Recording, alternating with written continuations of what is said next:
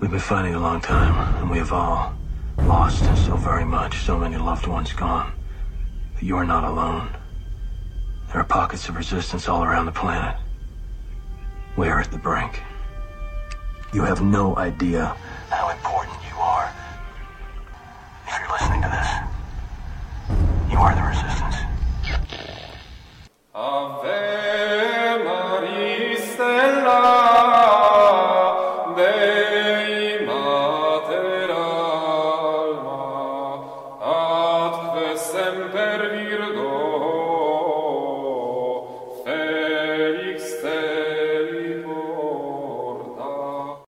Okay, thank you for attending uh, our Zoom presentation, which occurs every Wednesday evening at 7:30 p.m. And once again, we're very fortunate to have uh, two guests on our parish um, update and meditation evening. Uh, John Salza, who I mentioned last week and interviewed last week, and a very beneficial interview for those who want to know about ecclesiology, study the church. Um, and of course, today we also have Robert Siscoe with us, uh, although we can't see him. So, but we'll hear his voice, uh, and uh, he'll have much to offer, no doubt.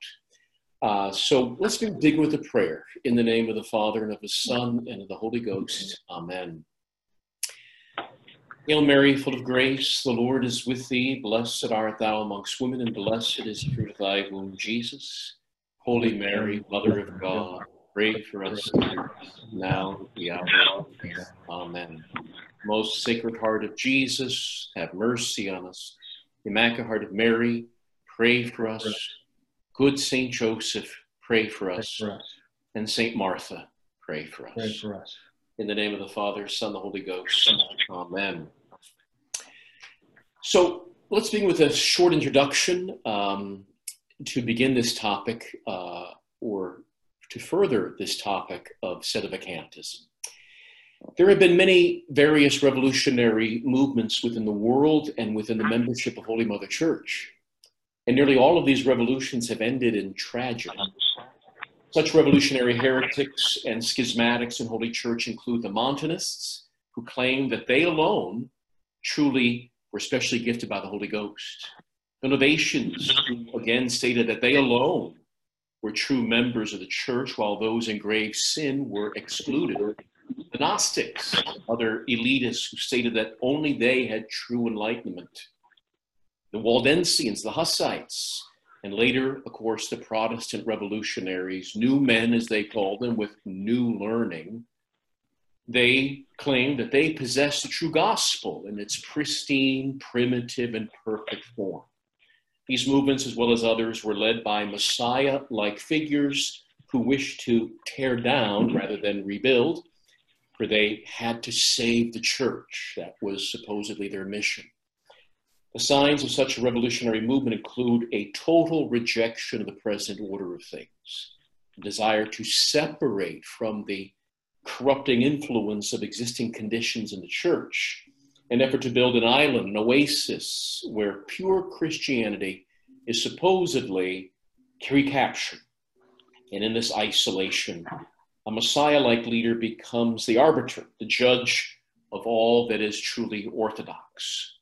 And such a revolutionary leader begins to promote more absurd, absurd teachings and viewpoints, yet keeps control through fear and suspicion, always suggesting that some hostile forces are against the community. And eventually, the revolutionaries are backed into a corner with no hope, offering no remedy, which leads either to a spiritual or a bodily suicide.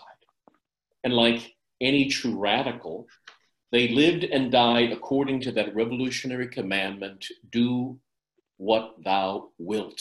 That is the only law. Now, one of the recent revolutionary movements today is something known as sedevacantism. Sedevacantists, or SVs, we'll sometimes call them, see themselves as the only true Catholics left in the church militant. The SVs, Sedevacantists, are the remnant of the faithful who have not bowed down before the anti pope in Rome, as they would say, or his impostor puppet cardinals. The SVs, you see, have the secret knowledge. They can see what others cannot see. The SVs are the new enlightened men with specialized new learning, having built independent chapels and schools and seminaries, communities, blogs, and websites. They have established a religious paradise free from any quote unquote Novus Ordo corruption. And although they have no head, they nevertheless need to lead the church during these trying times. For the vulnerable traditional Catholic, therefore, who has lived through decades of confusion and mistreatment, Sedevacantism provides that easy answer, that easy, simple answer that a number of traditional Catholics are looking for in these confusing times. But in the end, it is sort of a, a forbidden fruit that brings nothing but despair and spiritual death. And although the whole, the no, although the whole notion of sedevacantism seems absolutely and patently absurd, a papal throne being empty for more than five decades, six decades even, and hardly anyone realizes it. This man made movement, nonetheless, still has adherents and is even gaining disciples each day. There are reasons why sedevacantism does get a hearing. Certainly, there's a crisis of faith within the membership of Holy Mother Church.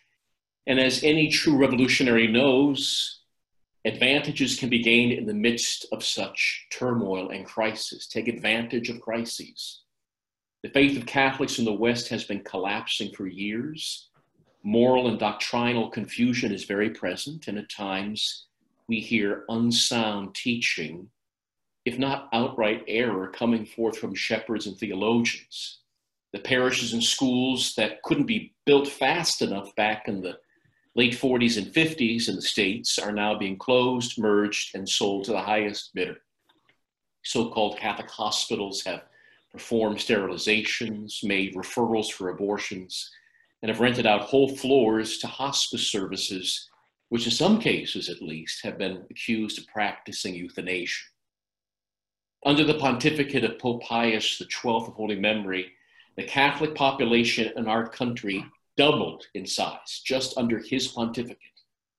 Today, if you discount the influx of Catholic immigrants from our South, as well as a small amount of new converts, nearly 40% of the Catholics have left the church in this country in just the last few decades. There's been an exodus from religious life and the holy priesthood, and vocations, as we know, have largely plummeted. The vocation crisis is being solved, however, by the fact that less than 25% of our people are going to Mass in the US, while in Europe, so few attend Holy Mass that churches become museums. And into this crisis, this crisis which is real, comes the Sedevacantist movement, proselytizing amongst the suffering and dissatisfied traditional Catholic. They give the easy, quick answer no more suffering, no more confusion, no more mystery. Peter is not confused, they tell us, but has been replaced by a Judas, a false antipope. Our Lord is not just sleeping at Peter's boat and needs to be awakened through pleading prayer. No, the present Church of Rome has mutinied and has been in apostasy since 1958. And so they tell us, leave Babylon and come out of her. So, with that introduction to this topic, a sedevacantism, um, last week we uh, interviewed and also introduced John Salza, but I didn't get a chance to introduce Robert Siscoe, who I've known actually since the year, uh, well, probably 2007 or 2008. Robert Siscoe was born and raised in Houston, Texas, and he enjoyed uh, success in a number of businesses, including a successful lending mortgage company. Mr. Siscoe converted to the Catholic Church in his 20s, and I can tell you this he has not lost any of his zeal, his convert zeal. He quickly became a fervent student of all things Catholic with a special interest in theology and even metaphysics. Mr. Siscoe is widely published. He's written lots of articles. And of course, this book, which I mentioned last week, right? This book, which is helped a lot of people, a lot of traditionalists, True Pope, False Pope. He wrote this with John Salza. Um, this is their book, and they hope to do a future one, and they're working on it as we speak. And also, he has done a lot of work with uh, printing in various Catholic traditional newspapers as well.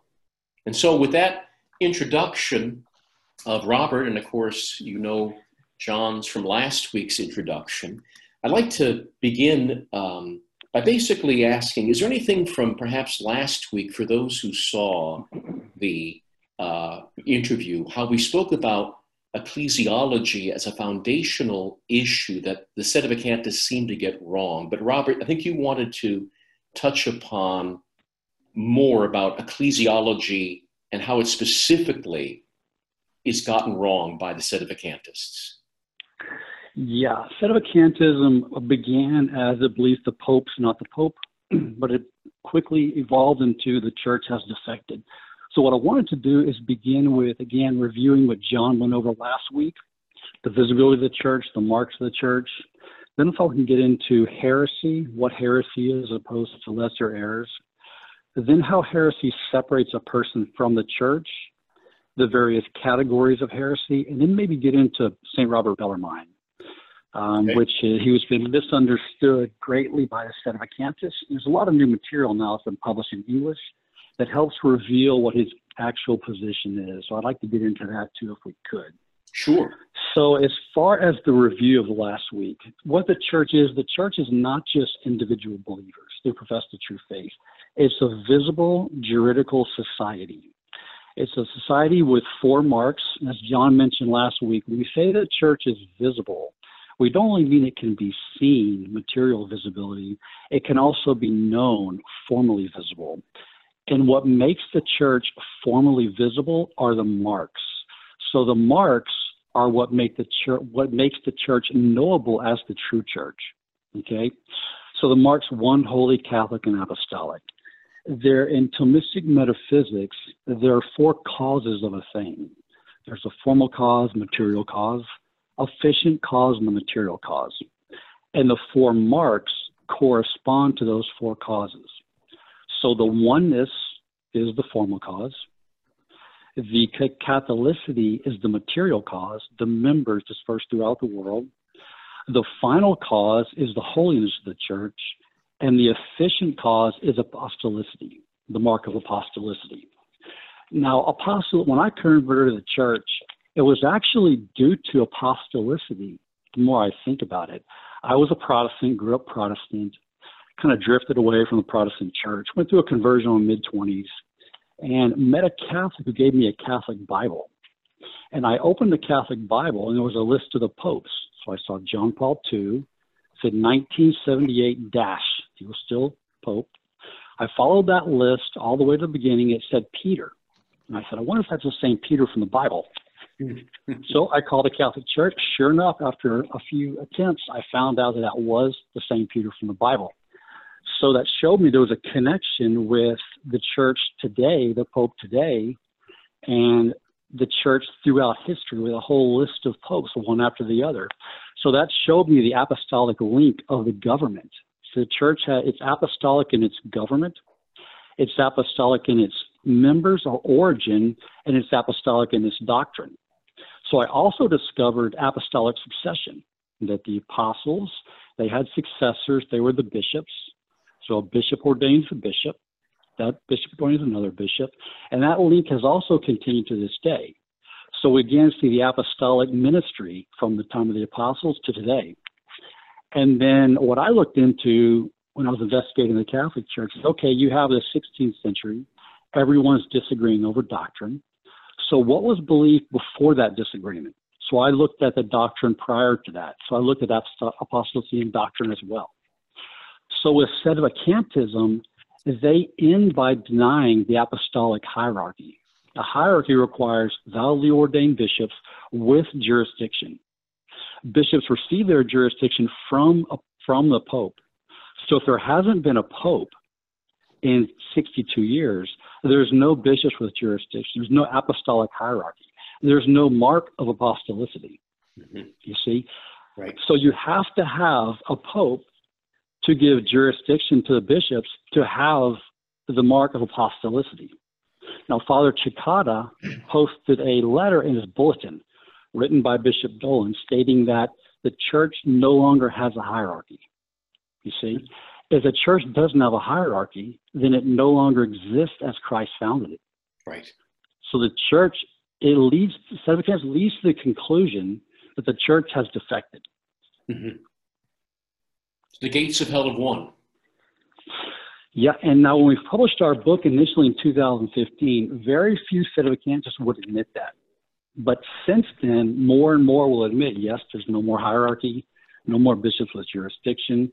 So it leads to the conclusion the gates of hell are prevailed against the church. So you can see maybe why at least a small portion of sedevacantists have realized that there is no more jurisdiction, so they stay at home. They just they don't even engage in any sort of quasi parish life. Um, mm-hmm. Mm-hmm. So I, now Ludwig Ott in Fundamentals of Catholic Dogma made an interesting observation. He said all the groups who reject the hierarchy end by believing in an invisible church, and that's actually what the product, what the set of sedevacantists now believe in. They believe the church are those who are baptized and profess the true faith. That's partially correct, mm-hmm. but it's those baptized, profess the true faith under a legitimate hierarchy. Right. Without the legitimate hierarchy, there's no unity. There's no way of knowing who is in the church and who's not in the church. So the church becomes invisible because who knows who it is that professes the true faith if they're not united under the hierarchy. Right, right. So the Sedevacantists have a Lutheran, Martin Luther like definition of the church. Absolutely. Okay, mm-hmm. right. So it, it ends in the belief the church has defected. There's no way around it. If there hasn't been a pope in 60 years, there's no hierarchy. The entire visible society of the church defected. Mm-hmm. And Father, as I mentioned last time, some of the heretics that you mentioned at the beginning of the show already held these errors. I said that the state of the contest errors of today are simply recycled under a new name.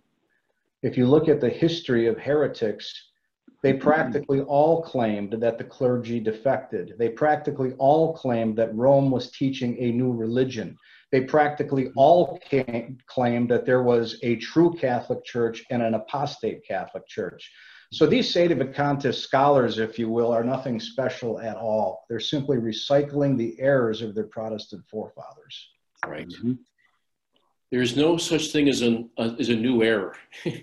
been an old error in the past. They're just sort of recycling, right? Um, do we want to get into when I think about sedevacantism and sedevacantists, they, they love labeling people heretics. In fact, some even traditional Catholics will just sort of, you know, immediately paint with a broad brush, you know, oh, they're all, he's a heretic, they're a heretic. And I'm wondering if, if one of you or either of you could, or both perhaps, just talk about the different levels of maybe teaching that is unsound or is confusing or ambiguous or is offensive to pious ears or there, there's different levels of falsehood or um, unsound teaching before you actually reach that full bar of, of, of heresy. So would you be able to kind of go through that a little bit in terms of the levels before you actually reach full blown formal heresy? Well, what formal heresy is, full blown heresy, is a direct denial of a dogma. So, a direct denial of a revealed truth that's been infallibly proposed by the truth at, by the church as revealed. So, a revealed truth infallibly proposed as revealed by the truth, by I'm sorry, by the church. That's that's a dogma. Heresy has to be a direct denial of a dogma, no additional steps of reasoning. A, church, a teaching can be ambiguous. A statement can be ambiguous. The Catholic Church subsists in the Church of Christ, or however Vatican II phrases that. That's an ambiguous teaching, but it's not heretical. Mm-hmm. It's just ambiguous. There can be teachings that are smacking of heresy. It sounds heretical. There's no Catholic God. That sounds pretty bad, but it's not directly heretical. So there's different levels, also different degrees of certitude. Some teachings are proposed infallibly. Some are just theologically certain. Some are the common opinion. Some are probable. So dogma, again, heresy has to be a direct denial of a dogma. And that's a pretty high bar to meet. Mm-hmm. So Vatican II, I don't believe there's any direct heresies in Vatican II. A lot of ambiguity, lot of statements that sound heretical, but when you read them closely, there's usually enough wiggle room so that the proposition itself is not heretical. So it's a pretty high bar to reach heresy, just on the material, just as far as the proposition itself. Right. So, but I guess you would add, Robert, that, you know, even though some conciliar documents or uh, post conciliar sort of statements, even if they're just ambiguous, that's not obviously desirable. And big ambiguity itself, I mean, I'm sure the church would condemn that notion that, that we should never be confusing in the way that we translate the faith to the folks. So, um, so, but even though the church would condemn ambiguity, it's not saying that that, that is outright formal heresy either, those confusing statements that might be made. So, and, and, and why, right. and why is that important? Um, because again, when the Sedevacantists will say, well, he's a heretic, therefore he's what? I mean, th- th- using this sort of hammer of, of, of, of, claiming heresy makes them able to dismiss or to um, remove, at least in their own minds, from office uh, various popes and bishops. Because mm-hmm. what they mean by heretic normally is someone who's lost the virtue of faith. So enough ambiguous statements, enough statements that smack of heresy, a reasonable person is going to conclude that person seems like a heretic.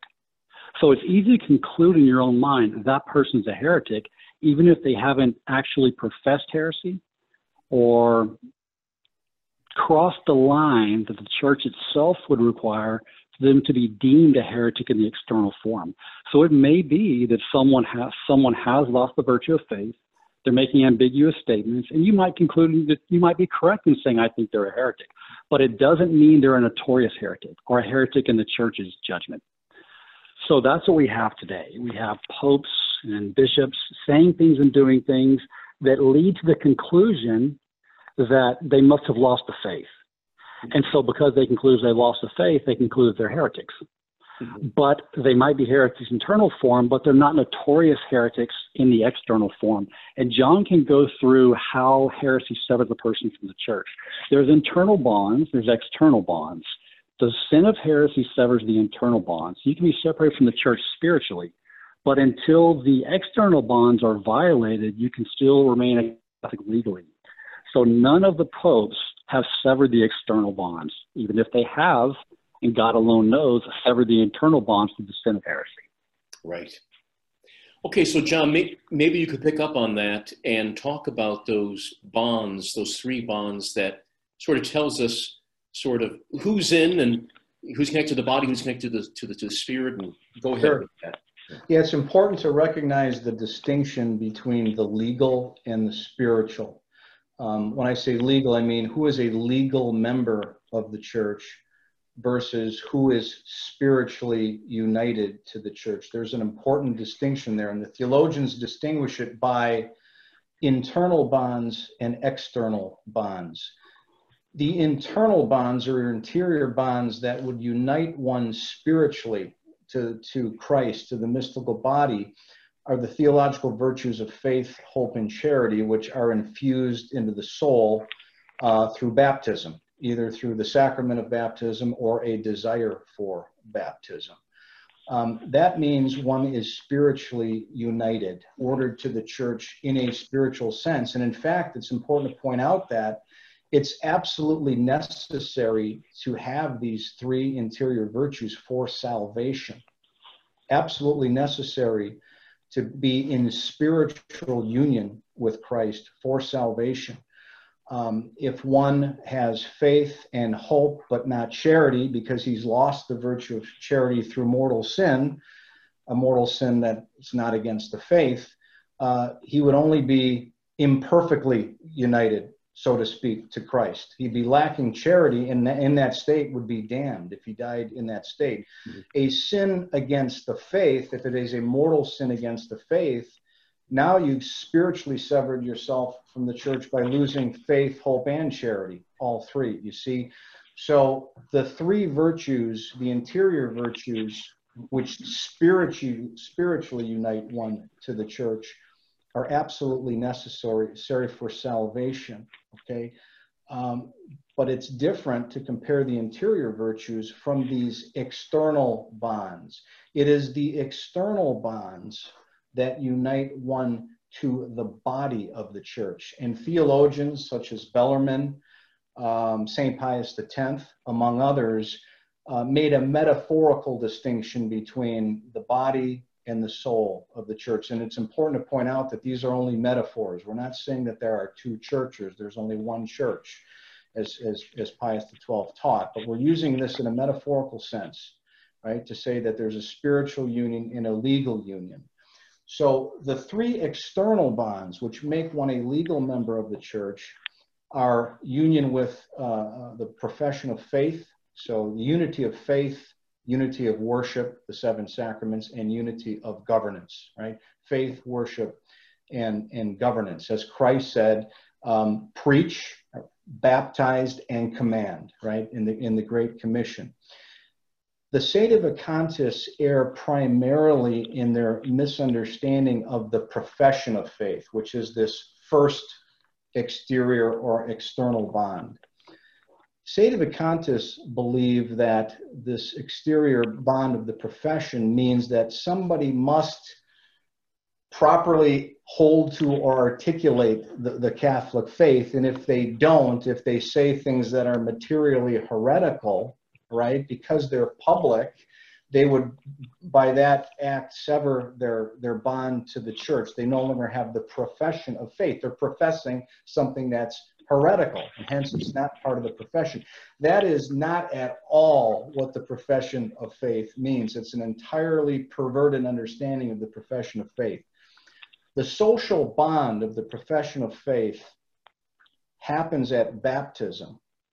And it means that one is incorporated to, into the church by water baptism, and at the same time, while baptized in the Catholic Church, that person or the parents and godparents on the infant's behalf makes a public profession of faith. This is very important.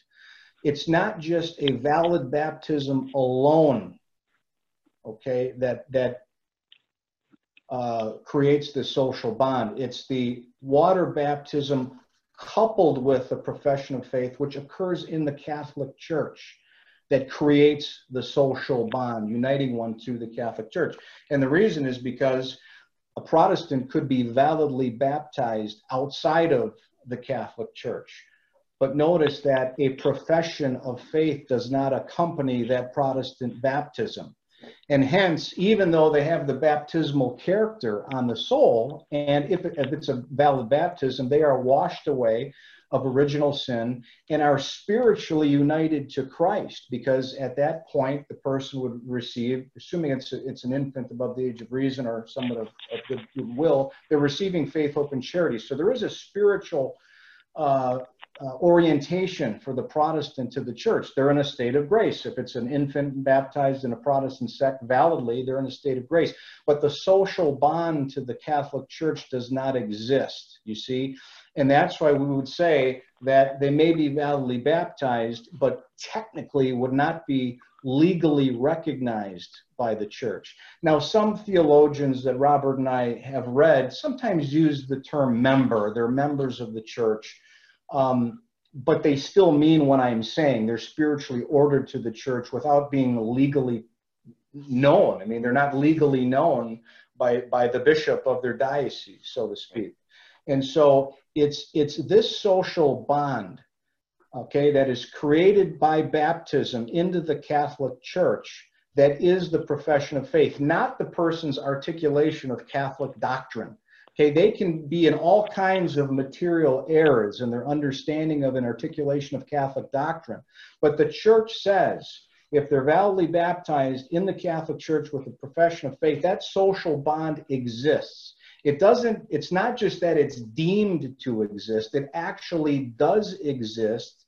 And even if that person manifests heresy in some way, so long as that heresy is not legally recognized by the church as heretical, the social bond remains. It is not severed. It is not severed by external manifestations of heresy, by heretical statements, by heretical gestures, by pagan worship, and anything else they want to throw at you, because there the bond was created and it hasn't been severed by by notorious heresy. So hopefully that that helps clarify what the profession of faith is. When we hear the word profession, we immediately think of we're orally professing the faith. But that's not what it means. It means baptism incorporated in the Catholic Church with the profession, either by the God-fearers or, or by the adult new Catholic, that's where the social bond is formed.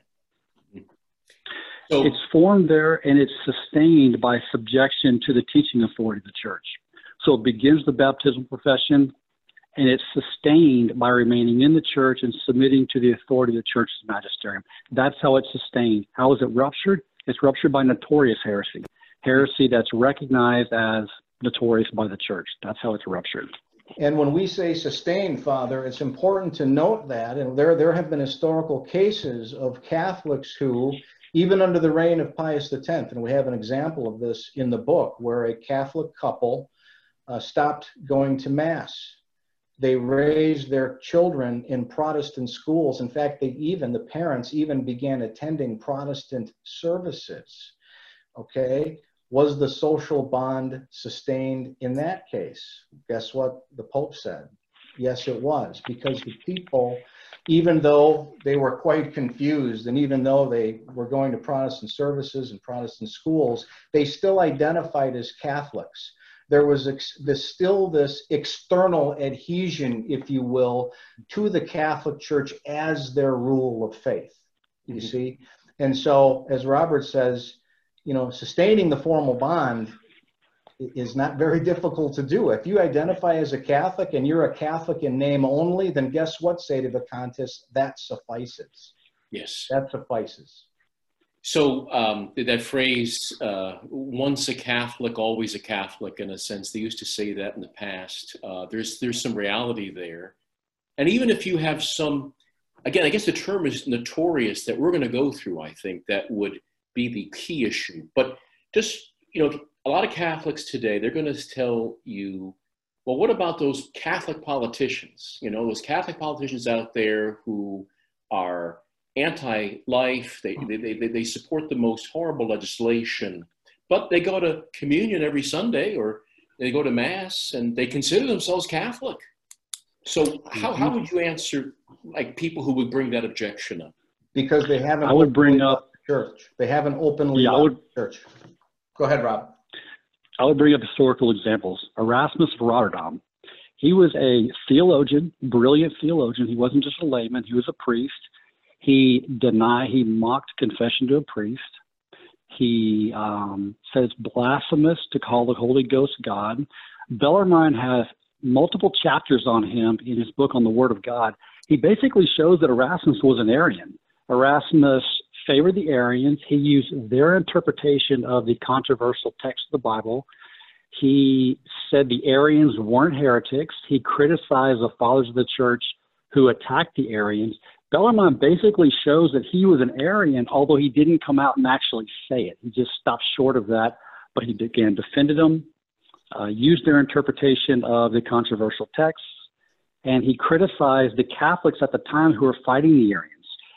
So that's about as close as you can get. In, in spite of that, Pope Paul III, who called the Council uh, Council of Trent, he wanted to make Erasmus a cardinal. Mm-hmm.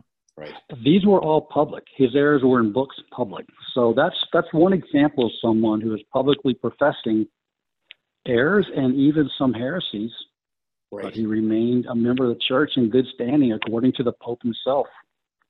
So you can get away with a lot without being a notorious heretic. And, and, and that's right. And, and Rob and I have a number of other examples, but I think the bottom line is, is as materially heretical as, as Erasmus's opinions were and, and Michel de Bay and, and Rotterdam and, and others, they didn't openly leave the church. They didn't openly declare that they are now following another rule of faith. Okay, mm-hmm. so in spite of all of their heretical uh, teachings, which in the in, as a, as the matter of heresy is there, because they didn't openly leave the church, they didn't sever the social bond, that profession of faith at, at, at their baptism, and hence the church, at least up to the point, um, uh, did not recognize their, their heresies as notorious, as sufficient to sever the bond. It's ultimately comes to the judgment of the church.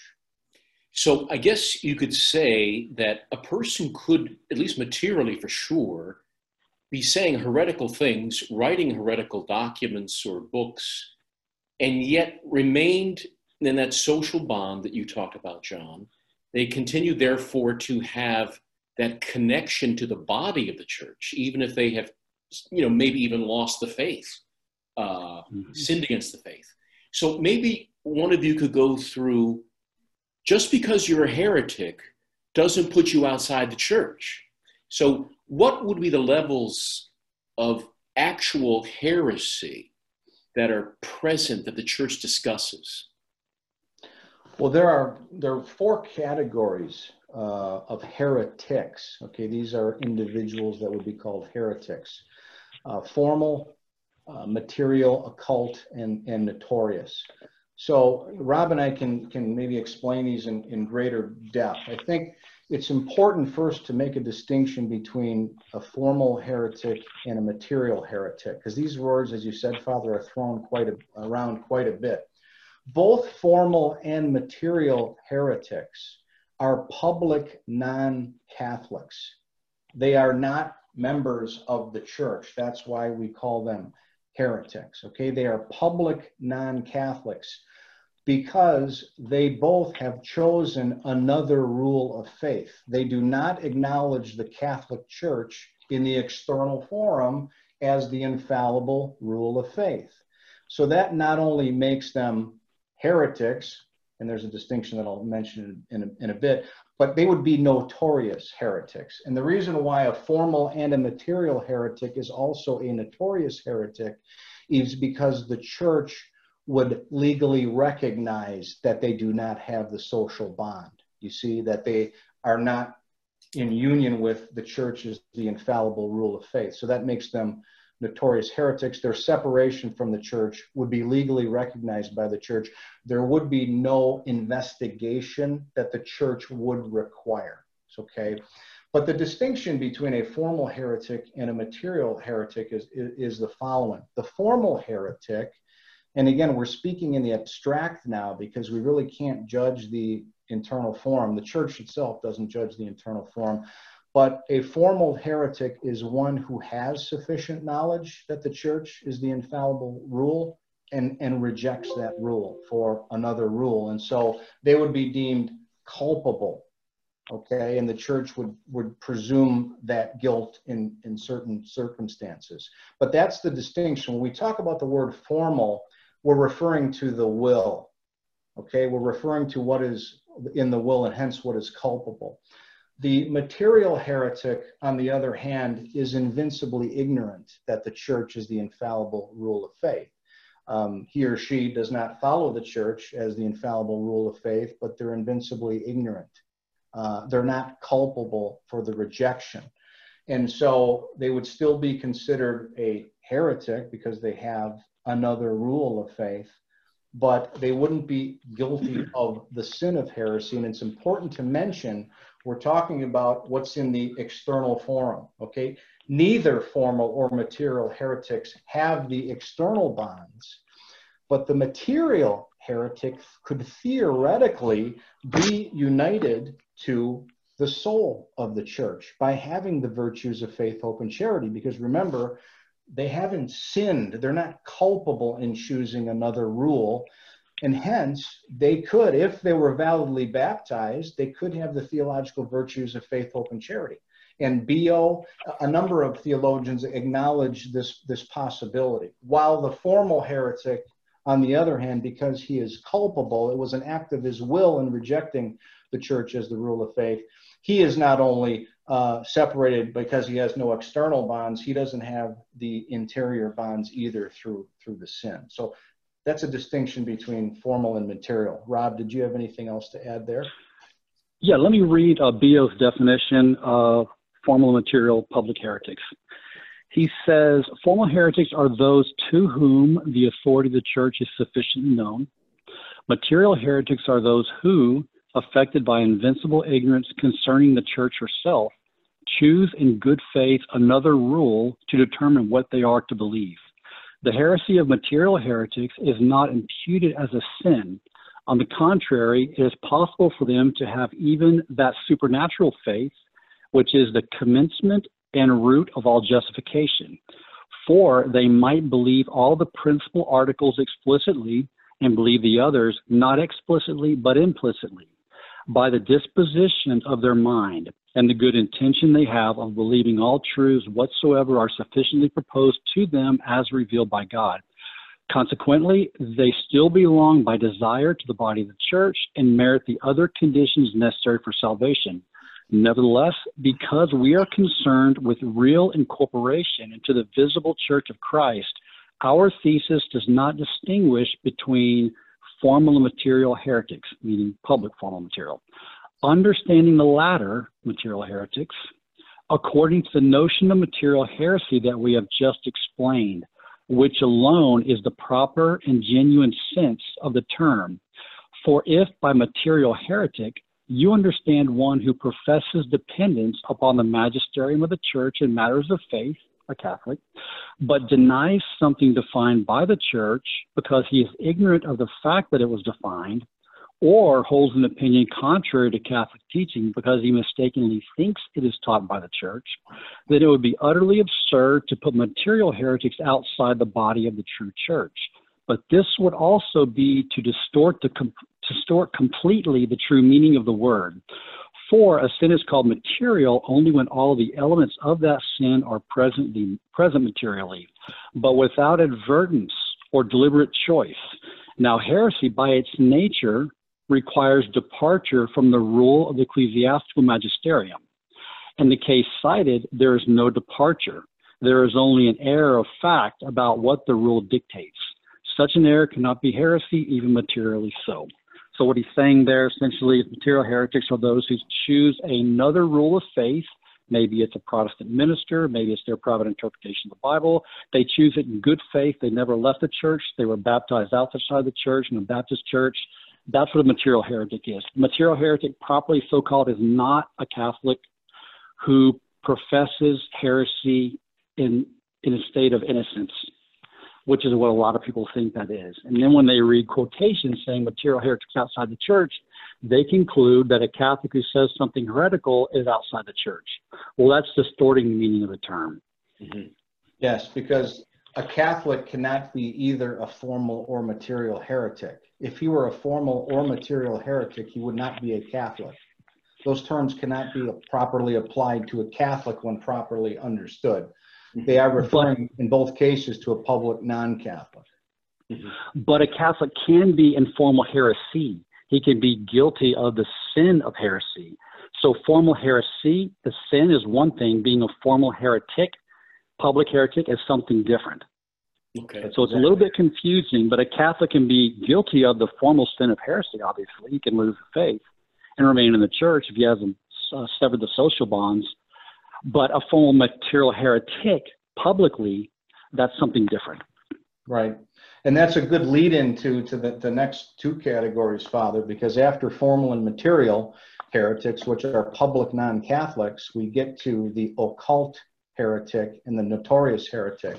Mm-hmm. And as Robert said, unlike formal and material heretics who are non Catholics, public non Catholics, the occult heretic can really only be referred to a Catholic, okay, because it is a Catholic who has severed himself from the soul of the church by sinning against the faith. And again, we're talking about this in the abstract because the church doesn't judge internals. We're speaking in an abstract way here. Uh, occult heretic is a Catholic who is a Catholic. He's a legal member of the church. He's united to the church by the three exterior bonds, but and in an act of his will, he has severed himself from the soul of the church by committing a mortal sin of heresy against the faith. Mm-hmm. And it's and it's that it's that's why he would be considered a, a an occult heretic who is a formal heretic. An occult heretic is a formal heretic. Now, there's another distinction I think that's important when we talk about occult heretics who are Catholics in the external order. They're legal members of the church, but they're guilty of the formal sin of heresy and hence are formal heretics.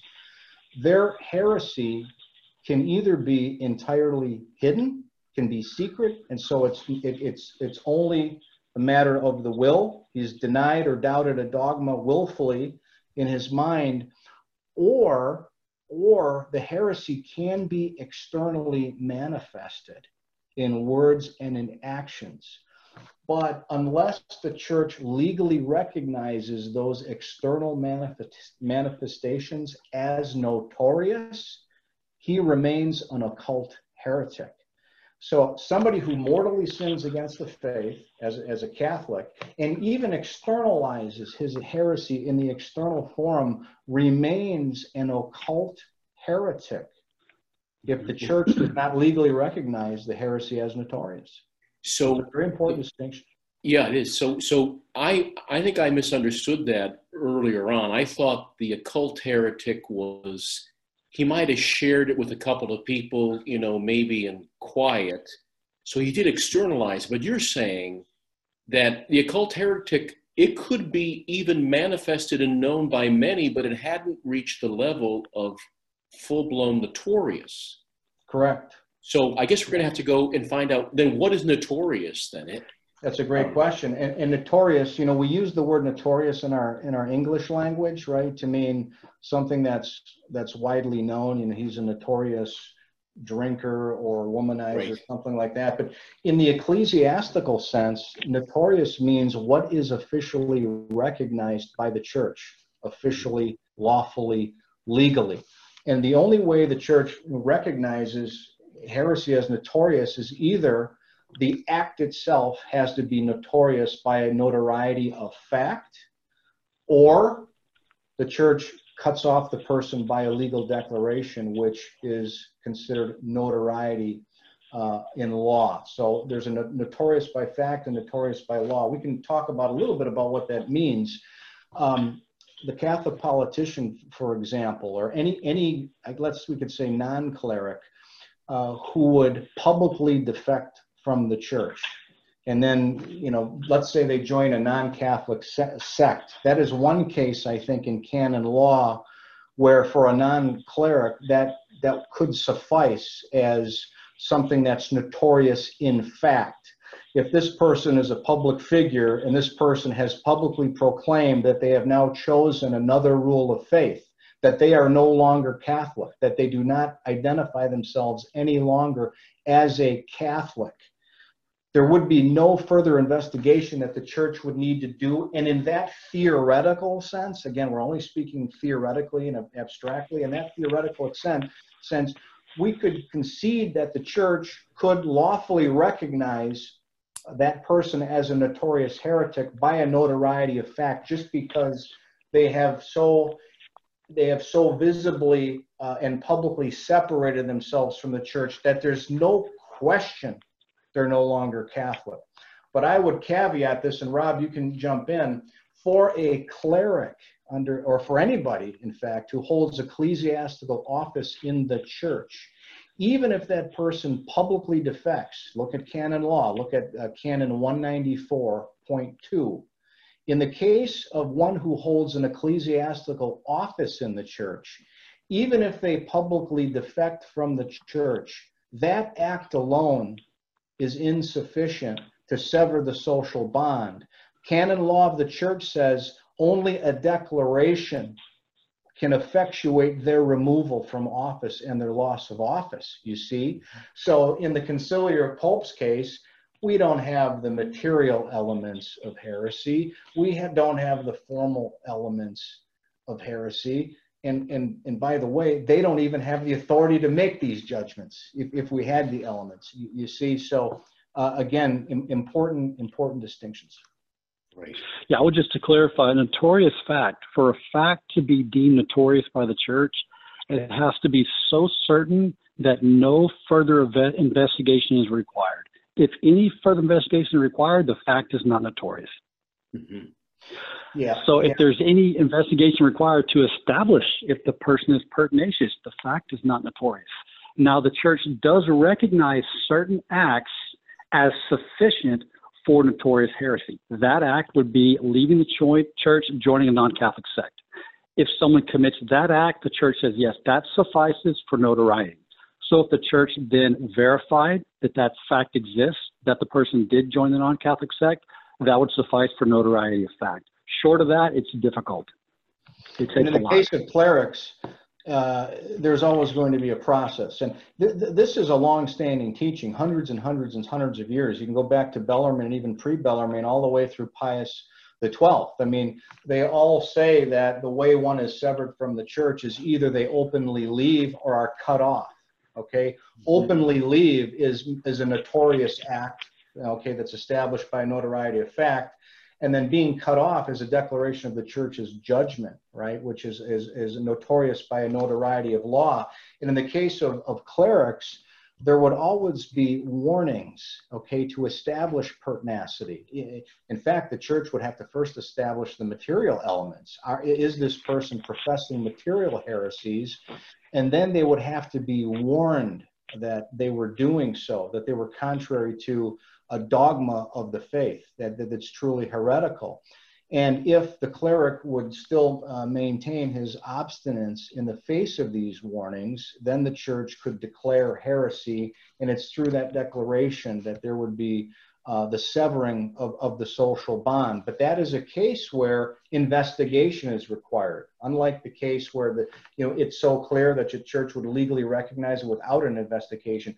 Always in the case of a cleric and this is an act of fraternal charity by the brethren, right? We would have to confront the cleric uh, uh, with his heresy and determine whether he were truly pertinacious, whether not only the matter was there, but the form of heresy was there as well. And if he would remain obstinate in the face of those warnings, only then would he be cut off from the church. Okay. So, with all this being stated, then regarding you know occult heresy and versus notorious heresy, and even the case of a cleric, you know, really a ecclesial involvement um, uh, in a more formal way, then how could you lose your office then? I mean, how could a person lose their office as a bishop, as a priest, or as a pope? What, what would be the process where you would actually say he is no longer what he was in terms of an office? If I could back up just a little bit, just to read a few quotes to confirm what John said about occult heresy, because this is an important point. What, what these quotes are going to say is that heresy, occult heresy, is either heresy that's entirely hidden or heresy that has been manifest externally but is not notorious. I just want to confirm that with these quotes. The first one is from Sebastian Fragi, the Members of Ecclesia in 1937. He says heresy can be a cult per se if it is without any external act, or occult per accidens if it was externally manifested but did not attain to notoriety. And the question under consideration, the same with the question he's talking about there is are notorious are occult heretics members of the church?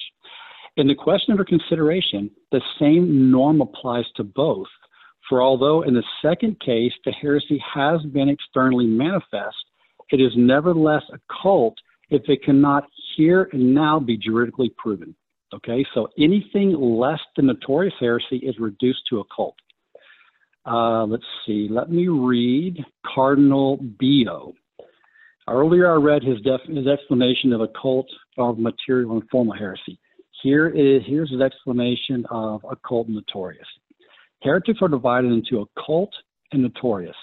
Occult heretics are, in the first place, those who, by a purely internal act, disbelieve dogmas of faith proposed by the church.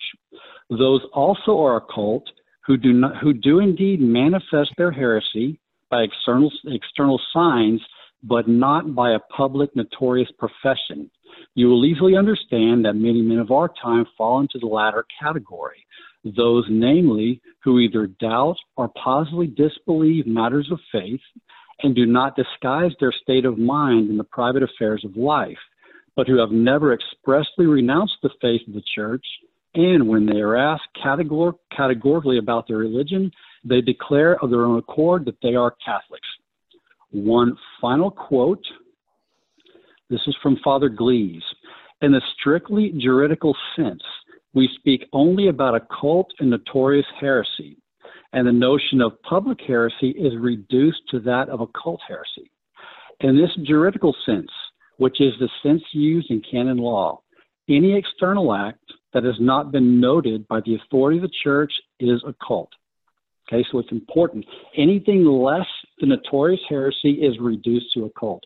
The reason that's important is because the Sedevacantists will quote theologians saying, occult heresy is heresy that's known to six people. Say something like that. You'll find theologians who say it. And they'll say anything above that is notorious. No. Anything less than notorious is reduced to occult. And only notorious heresy severs the external bond. Okay, so again, I guess we get back then to it takes a lot to, to kind of reach the level where you're removed from office. Um, so for the Senate Sedevacantists, they, they always talk about you're automatically gone. You know, this guy, this Pope lost it automatically because of what he did. So what is it with this procedure or how does an individual who is a cleric a bishop, a priest, or even a pope, how do they actually lose their office? You want to explain that, John? Sure. And I think we touched on it a, a little bit. Um, the church would first have to determine whether, in fact, the material element of heresy exists. As Robert was explaining before, it takes an awful lot to directly deny a dogma, okay, something that is in the deposit of faith that the church has proposed as revealed truth. Okay, so the material element would have to be there. That's a judgment of the church. And then the formal element would also have to be there, and that would be established through warnings. This comes from Bellarmine and, and Suarez and many other theologians who've talked about the process of the loss of ecclesiastical office. Uh, the person would be confronted with the fact that they are espousing material heresies, do you recognize, are you doing it with full consent of, of, of your will? Are you pertinacious? pertinacious? Are you incorrigible?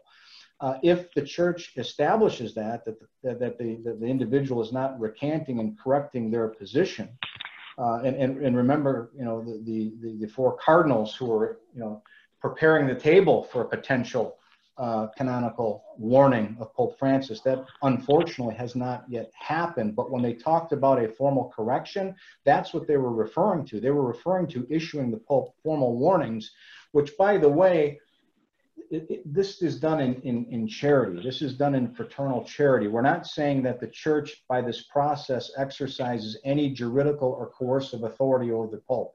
St. Thomas says this is not only an act of charity, but clerics are obliged to act this way. We're obliged to warn our superiors because they're in the greater danger. So all of this, the, the warnings process happens out of fraternal charity in the hopes that the, the man will would renounce his, his errors. But if in fact he does not, and he's established to be pertinacious, then at that point the church can exercise coercive authority or even over a pope uh, and declare him uh, a heretic who has lost his office. As Pope Innocent has said, as Pope Adrian VI has said, the Pope essentially effectively judges himself in, in that case. Yeah, but the coercive authority will be exercised only when he ceases to be Pope. So That's the church correct. can never exercise coercive authority while he remains Pope. That's an important point. But Cajetan teaches that, let me read this quote from Cajetan about the necessary warnings and what they accomplish. Human judgments, he says, are of two kinds some determined by natural or divine law, some by positive law. The form of human judgment for a heretic was determined by divine law, so that he is to be avoided after the first and second admonition. So the way human reason determines if someone's a heretic is by warning them. That's how the church determines it, by warning them. Because what is pertinacity? Heretical pertinacity, as Garrigou Lagrange explains, is not directed immediately against revealed truth. It's immediately against the infallible authority of the church. That's what pertinacity is immediately directed against. So if a pope was to fall into heresy, Obviously, the cardinals could not define the doctrine and then propose it infallibly to him, make him accept it. But if the doctrine was already infallibly defined by the church, what the cardinals or bishops could do is provide him sufficient proof that the church has already infallibly defined this doctrine as an act of charity, of fraternal correction. And if he resisted that, he would then be resisting the infallible authority of the church who already defined it. So that's how the warning would take place. The warning would reveal whether or not he is knowingly now, because it's been presented to him, rejecting a dogma that's been defined by the church, rejecting the infallible authority of the church. That's what the warning would accomplish. Okay, so the, the sedevacantist would say, and you answered a bit, but maybe just a little bit more. You can never judge the Pope. You're not in a position of authority. So out of charity, you can correct, but how can you actually say you're no longer Pope now? Or, Yeah. or when can the, the church say, we withdraw from you? And therefore, then we can condemn you because you're no longer Pope. And, and all the theological opinions that Bellarmine talks about, really the purpose of all those opinions was to try to answer that question, Father. How can the mm-hmm. church judge the Pope while not judging the Pope? And, and, and Bellarmine, and he's not the only one, but Bellarmine does make a distinction between what he calls a discretionary judgment uh, and a coercive judgment. As both Rob and I have said, this process is not coercive over the Pope because no one has jurisdiction or authority over the Pope. All this is done uh, in, in a process that Bellarmine calls discretionary. It's discretionary because the church has the discretion to judge whether the material element of heresy exists and whether the Pope is obstinate in refusing to submit to the magisterium that already defined that doctrine. That's in the church's discretion because the Pope isn't above revealed truth. No one's above the Pope in terms of authority on earth, but he himself is not above revealed truth. So Bellarmine was very careful to make a distinction between what he called the discretionary judgment, which is establishes pertinacity, as Rob has said, is still not coercive over the Pope. Okay.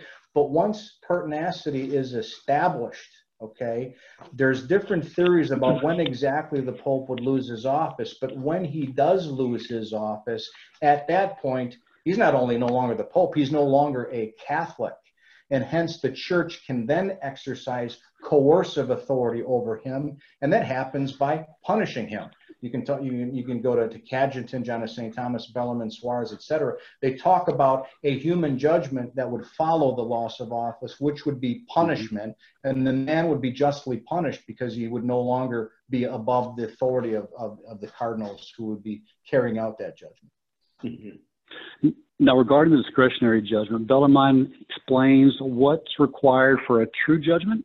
He says there's two parts required. The, it needs the authority to investigate the matter and reach a judgment of what should be done. It also needs the coercive power to then punish the person and force them to accept the penalty imposed on them. That's a true judgment. A discretionary judgment is only the first part. It's just the authority to investigate a matter and reach a conclusion, no coercive power. So if the church were to investigate a pope, warn him, it would just use a judgment of reason to determine if he was truly a heretic. If that were to happen, according to Bellarmine, he would cease to be pope once the church had established that. Then he would be notorious with notoriety of fact if the church had used its reason, the bishops, to establish their satisfaction that he was a heretic. At that point, no further investigations required. He's notorious with notoriety of fact. He would cease to be pope. That's how Bellarmine would explain. Let me read a quote to you real quick. We just explained what notorious and occult heresy is. this is from Bellarmine's chapter on Are occult heretics members of the church? He begins by quoting Augustine, who refers to occult heretics throughout this chapter as enemies of the church. These aren't just Catholics who have a problem with the dogma and can't, can't accept it. These are enemies of the church.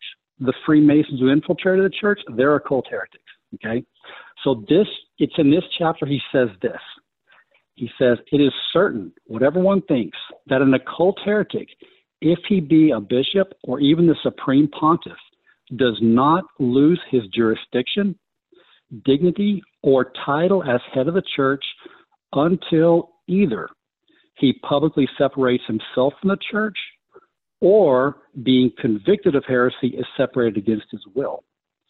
So, one or two things are required for the heretical pope to lose his office. He publicly separates himself from the church, or he's convicted of heresy by the church. If he's not convicted of heresy, he remains pope. So, the conviction is the discretionary judgment. And if the conviction doesn't happen, he remains pope. And think That's about that word. quote. Think about how powerful that word is. Bellarmine actually uses the word conviction in, in the Latin. If you think about even our civil uh, trials, where you have a jury who's the trier of fact and, and renders a verdict of guilty, that is what's happening in the discretionary judgment. And Bellarmine clearly says that the Pope, the Pope is being subject to this process, not not in a coercive sense, uh, uh, but in in a discretionary sense, where a conviction is reached. Remember, one is innocent until proven guilty. And therefore, this man is being subjected to this discretionary process as Pope because he hasn't yet been convicted. And the conviction is not a determination that he already lost his office. It's a con- condition for the loss of office to take place. If he's not convicted of heresy and he doesn't leave the church, he remains pope. That's a great point because Sedevacantists often say he already lost his office and the declaration is only to affirm what's happened in the past. No, Mhm. Bellarmine wouldn't use the word conviction then because the Pope is innocent until convicted, which means he didn't already lose his office. In Right. fact, he hasn't not only lost that- his office yet. Not, not only that, he says the pope remains pope until one of two things happen. He publicly separates from the church or he's convicted of heresy. Right. So if he doesn't publicly separate, he remains pope until he's convicted. The conviction is whether or not the sitting pope is a heretic. If that con- that conclusion is reached, then he ceases to be pope. You see the Matter of fact, St. Alphonsus uses that actual word. He uses the word condition in his explanation. Let me read that to you real quick. He's talking about a pope being deposed. He said, It should first be noted that the superiority of the pope over a council does not extend to the dubious pope in the time of a schism, when there is serious doubt about the legitimacy of his election, because then everyone must submit to the council as defined by the Council of Constance. The same must be said of a pope who would be manifestly and exteriorly heretical, not occult and mentally. However, others argue more accurately that in this case, the pope cannot be deprived of his authority by the council as if it were above him, but that he is deposed immediately by Christ when the condition of this deposition, declaration of a council, is carried out as required. So he calls it a condition, the loss of office. Right. So I think it's important uh, because I I got it wrong too. I mean, the occult thing is not just this hidden sort of in the privacy of one's own mind and will, or even amongst a cadre of three or four fellow sort of uh, heretical thinkers. Occult can be well known, manifested even, but Yep. has not reached a level of notorious when obviously pertinacity and things like that enter into play. Is that would, would that be a proper way to think about it? That's that's the key distinction. Yep. That's Yep. the key distinction. Anything less than notorious is occult. Only notorious heresy severs the bonds, and no no sedevacantist who knows his faith is going to say these popes are notorious heretics. Bishop Sanborn doesn't. Matter of fact, you know he has a different theory on the pope, but he admits they're all they've all been legal members of the church. Right. The So- pope and the legal members of the church. Right, right. So you can have literally an occult heretic being uh, continuing in office as a major cleric within the church, even the Pope. As And I would and I would say, Father, we wouldn't even go so far as to call them occult heretics, because if the heresy isn't notorious, we don't judge the internal forum. Remember when I said the occult heretic, we were talking about an abstraction there? If it is one who maintains the social bond of the church, even if they are in uh, material heresy, we would only say they're either an ignorant Catholic or a Catholic who's in material error. But we generally wouldn't call them an occult heretic, even though they might be. I mean, if they've sinned against the faith interiorly, they would be an occult heretic. But that's something that we don't know because it deals with the internal forum. Right, excellent.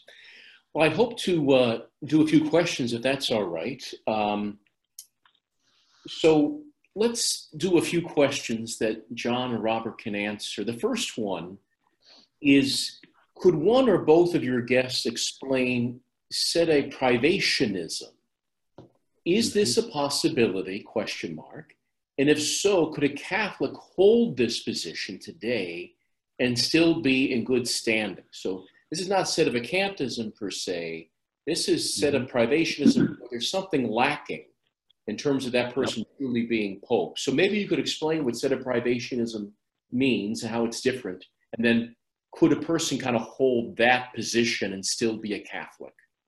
Okay. Yeah, this is the position that Bishop Sanborn holds, and almost hardly anyone understands it. It's kind of complicated. So, sede uh, privationism means that all the bishops, it's more than just that the Pope's not the Pope, it's that none of the bishops are bishops. They hold the office materially, not formally. So, what Sanborn says is that they hold their office legally. The Pope has been legally elected or legally, now the election doesn't actually make the person Pope. The election designates the person who is to be Pope, and then Christ makes him Pope. Okay? So Sanborn says, yes, he's been legally elected and designated, but he hasn't received the authority from Christ.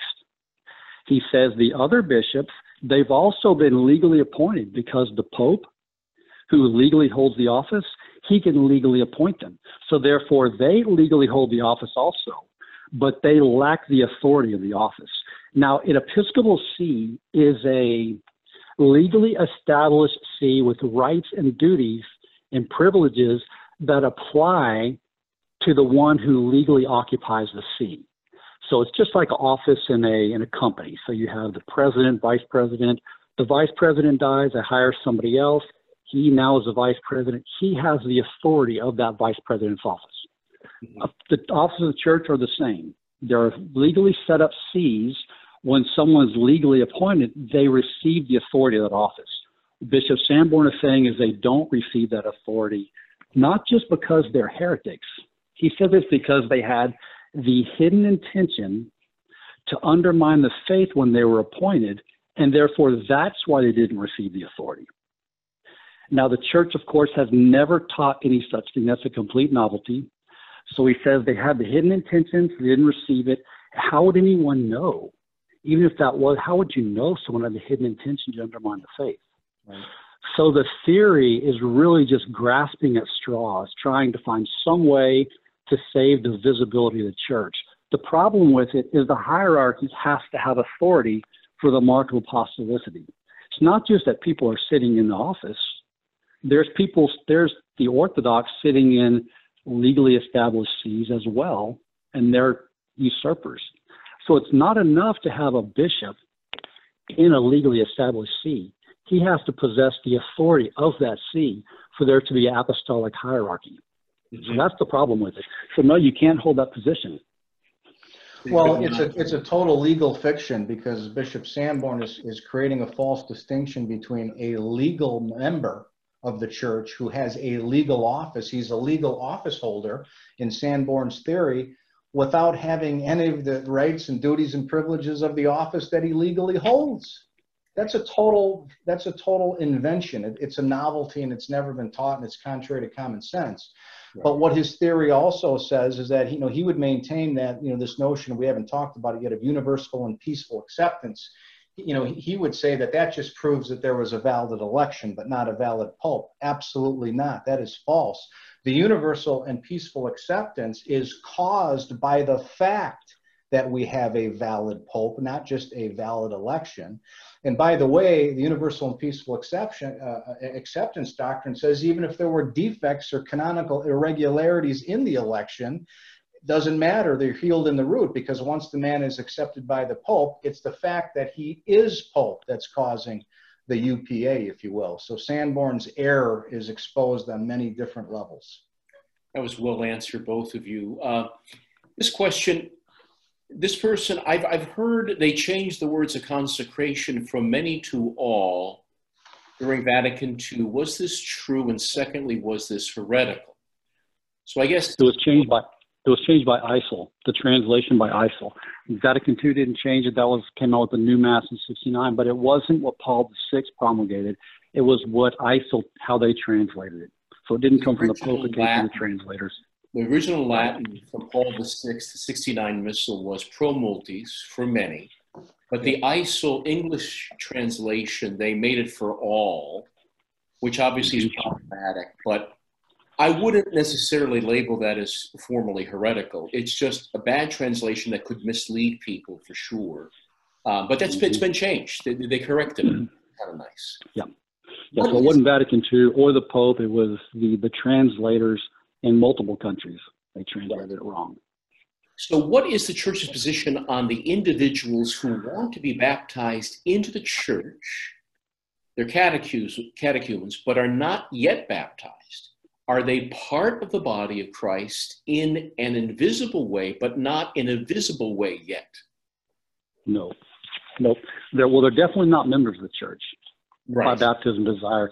They can be joined to the church by sanctifying grace in an imperfect way, but they're definitely not actual members. You have to be baptized to be an actual member. You have to have the character to be an actual member. Right. But if they have so, the but they can, but it's possible desire, to, uh, if they have the baptism of desire, though, which the Council of Trent acknowledges, and we've we've talked about this and written about it in, in our book, the church acknowledges the possibility that through an act of the will, if somebody knows that the sacrament uh, of, of, baptism is salvation and they truly desire it, you know, the catechumens, for, for example, um, God could infuse faith, hope, and charity into their soul by an act of, of, the will. I mean, only God knows if this happens, but the church does acknowledge that possibility. That does not make them a member of the church, as Robert says, because they don't have the indelible mark and and and you know, coupled with that external bond of the profession of, of, of faith, uh, you need both to have the social bond, as we, we talked about. But they could be in a state of grace and hence spiritually ordered. Some of the theologians say they pertain to or are ordered to or oriented to the church. Again, proving that it's absolutely necessary to have the theological virtues, the interior virtues, but not necessarily uh, uh, to have the uh, the external bonds to be saved. Wonderfully said. Another mm-hmm. question mm-hmm. How does the church officially recognize the break of the social bond, which you mentioned, John, especially? Who does this legal recognition in the church? The Pope? If a former Catholic declares that he or she no longer considers themselves as Catholics, is this an automatic process? A good question. if they if they commit the act if they join a non-Catholic sect, they have committed an act that the church recognizes to be sufficient for notoriety. Who would determine it's an ecclesiastical judge, but the judge would still have to determine that the notorious act has been committed. So the judge would still have to investigate to determine if the fact if he did join a non-Catholic sect, if he sufficiently establishes that, then he can be treated as a notorious heretic, whatever the penalty is or whatever the case is, he can then be treated as a notorious heretic by fact if he commits the act and if the judge in the case confirms that he committed the act. Mm-hmm. So ultimately, it's the church who is is legally mm-hmm. recognizing that the social bond has been severed, right? You know, when we hypothesize and use examples, it, it, becomes a little more difficult because we have to apply the facts, you know, to, to the law. But but in general, it's only when the church officially recognizes that the social bond has been severed. Right. Mm-hmm. Okay. Now, if someone if someone left the church, joined the Baptist church, and then returned, then they would be treated as a notorious heretic. I guess as far as confession, that make a profession of faith, have their excommunication lifted so the church would learn about it then through the confessor. But if they remained outside, I guess the church would not have yet legally recognized it. Right. Okay. Here's another question. Would you agree that certain corrupt members of the modern hierarchy have taken dire advantage of the generous leeway the church grants before the breaking of the social bond is completed? Well, I suppose. Absolutely. well, the thing is, it's a visible church, and um, you know, there's there's wheat and there's tares, right? It's um, uh, something which uh, there's great patience. The church is very patient about things. So, um, I think of Christ, in the Garden of Gethsemane, when he told them, "This is your hour." yeah, So this is the hour for the enemies of the church. Christ is letting them get a- get away with a lot to prove to them they can't destroy the church. right. But this this is their hour, so he's allowing, you know, he's tolerating it, Well It- it- just it- as he allowed. Yeah, go ahead. I was just going to say, Robert, it, it brings to mind how liberal, if you will, Bellarmine was when he recognized who's a member of the church. He even said Turks and pagans and Jews, those who may even be pretending to be members of the church. Bellarmine, Bellarmine went so far as to say that they would be considered part of this, you know, the social, you know, visible social unit, potentially members. I, I think modern theologians wouldn't wouldn't go that far, but but it, it, it does show you know how severe the break has to be for the church to recognize that in fact there, there is a break Right. Well Yeah. said. Yeah, in this chapter on occult heretics, Bellarmine, he was fighting against the Protestants. So he was trying to defend the, the visibility of the church, and he went even a little little too far on it. One thing he said is that it's infallibly certain that anyone who's externally joined to the church is a member of the church. So then he answered objections. Well, what about a Jew who pretended to be a Catholic? Is he a member? What about a true manifest heretic and non Catholic? Would he be a member if he pretended to be a Catholic? What about a Turk? And he first he said yes, they're they're members. Then he qualified it and said, well, it's probably better to say they're members in appearance only. But he, he almost called them members as well before he qualified it. It just shows how far he went to save the visibility of the Yes. church or to defend the visibility of the church, I would say. that's good Robin. I, I think there's been an authentic development of doctrine Robin, i've talked about this on who is a member uh, this has been debated for a long time i think we're at a point now where you need valid water baptism coupled with the profession of faith in a catholic church in order to be a legal member of the church that Mhm. would be the, the opinion that i would hold right. Right. Mhm. If someone, this is another question, if someone who professes to be Catholic but leaves the church to join Eastern Orthodoxy after they research and determine that the papacy, papacy is supposedly wrong, like they didn't see the, any evidence for the papacy, would this be a formal heresy and therefore a mortal sin? So they profess to be Catholic, they leave and join Eastern Orthodoxy because they research the papacy. Would this be formal heresy and therefore a mortal sin? Well, we can't always can't judge the internal forum, but it sure seems like the conditions will be met. They would be a notorious heretic, recognized by the church. Whether or not they're guilty of the sin of heresy, it's hard to say. You know, you would think so. Yeah, I, I would I would refer to the Catechism of, of Trent, um, which presupposes that Catholics who leave the church are formal heretics. I think in that case, Father, um, there and and the, the the questioner says after they researched and determined the papacy is wrong. I think the church could presume in that case um, guilt in the external forum and hold them to be a formal heretic and hence a public non-Catholic Right. Good. Because they were a Catholic before, and thus they had sufficient knowledge that the church is the rule of faith, and then rejected that. You see, Right. that's where the culpability comes into play. Good. Um, this question, I'm going to skip one to go back to it, but this this question says, "What constitutes quote unquote the church convicting the Pope of heresy? Does it one cardinal, four cardinals, X many bishops? I mean, what constitutes the church that would convict the Pope? How many do you need? Yep, that's the that's debated. Um, I agree with John of. Thomas, who said it has to be an imperfect council. Matter of fact, Bellarmine he agrees with Cajetan that imperfect council can be called if a pope is suspected of heresy. So he agrees with that, but he also says a general council wouldn't be required. It could be a particular council, a local council. So whether or not it has to be a general council or just a local council is debated, or whether it can be the cardinals, that's debated.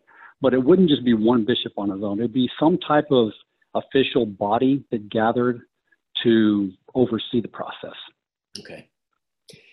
Now, this is a question Has a pope ever been convicted and removed from office of pope? If yes, who and when? And same thing with the cardinal. Has a cardinal officially been removed from office, convicted and removed? Do you know of any historical examples? That's a great question because there's there's hardly any historical examples of someone being ipso facto deposed. I don't know of any. The set of Sedevacantists bring up uh, Nestorius from the fifth century, mm-hmm. but St. Alphonse says no, he retained his office until he was deposed by Ephesus. So the only historical example of the Sedevacantists bring up, someone being ipso facto deposed, is questionable whether he was even ipso facto deposed. So I don't know of any examples. I'm sure there's been some that have been deposed by the church, but ipso facto deposed and then declared later on to have lost their office, I don't know of any examples. Yeah. As far as Pope Honorius was convicted of heresy after he had already died, he was convicted by a council, but that was after he had already died again. Yep, that was that, that was after he died. Marcellinus um, and the false worship and the incense to Jupiter comes to mind, but again, he wasn't removed from office. Right, right. Mm-hmm. Well said. Um, now, we're going to end with this one. Could some pope or council in the future declare that Pope Francis was never a valid pope? No. No. Nope. We both said it at the same time. No, because he's been peacefully and universally peacefully and universally accepted. Well said. Yeah. And actually, you know, as we sort of bring this to a close, and I appreciate again all that you've done, both of you. This book, again, True Pope, False Pope, and there will be a follow up on this fairly soon. Keep watch on that. Very important book in many ways. Um, but also, um, that notion of universal and peaceful acceptance, and what I like to call, and others have called, I have a tough time saying it, sede benediciplanism, the notion that mm-hmm. Benedict is still Pope. I'm not sure if in the future if both of you would be willing to tackle that in the mm-hmm. future on a show with us and on, on this one of these Zoom broadcasts because I think that that is a bit more appealing to people. Um, because mm. they, well, I'm not a Sedevacantist. I, I still think Benedict's Pope, though. I mean, they kind of go down that road. So I'm wondering if mm-hmm. maybe in the future you would be able to talk about some of the sedevacantist positions where they seek to attack the present church. All ordinations are invalid. The sacraments, in many cases, are invalid. And this is something that your book did. Chapter 19 on the Episcopal ordinations, I know, was very important for some of my people uh, defending the legitimacy, uh, legitimacy and, of course, validity also of the Episcopal ordinations. Would you be willing to come back to discuss maybe that issue, the validity of the sacraments of uh, the, the, the, church, uh, which is, which is approved, and also maybe tackle that issue that, that Francis is the Pope and Benedict is one who resigned and left the see empty, as he said in mm-hmm. his resignation. And maybe this foolish distinction that people are making between the mission, uh, the munus, um, and sort of the uh, sort of something he only retired from one aspect of the papacy, as they say. So, mm-hmm. Would, would, would, both of you be willing to do that in the future? Oh, certainly. Okay, great. Then. So, absolutely. Maybe we could try to set that up in the future. So, uh, thank you again to both of you, and again for everybody who's tuned in. Uh, thank you for the questions, and remember to look up that book. And they also have a website, True Pope False Pope blog that they do, which is very well done as well. A lot of they keep it updated, so please uh, attend to that in the future. Thank you again, and let's we'll close with a prayer. In the name of the Father, Son, the Holy Ghost. Amen. Glory be to the Father, and to the Son, and to the Holy Ghost as it was in the beginning, is now, and ever shall be, world without end. Amen. I give you a blessing through intercession of our Blessed Mother, good Saint Joseph, your guardian angels and patron saints, benedictio omnipotentis, Patris et Filii, et Spiritus Sancti et super vos, et maneat semper. Amen. Thank you, gentlemen. Thank you, good Father. Appreciate it. Thank you, Father. Bye bye now.